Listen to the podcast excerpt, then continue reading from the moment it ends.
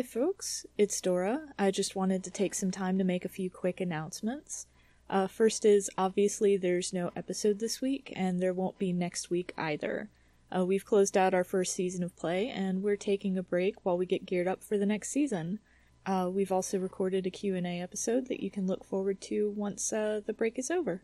Second is that next season we'll see some format changes. Han and Alex are leaving the cast, and you'll be seeing some occasional guest players next season.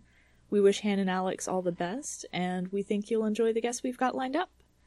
Uh, last but not least, we're launching a Patreon on March 20th, uh, the first day of spring. You'll be able to support us and receive cool rewards like access to bloopers and outtakes, our archive of live streamed games, and a special Patreon only game of This Town is Full of Monsters. We're really excited as we get ramped up for the rest of 2019, and we hope you'll join us on this wonderful journey.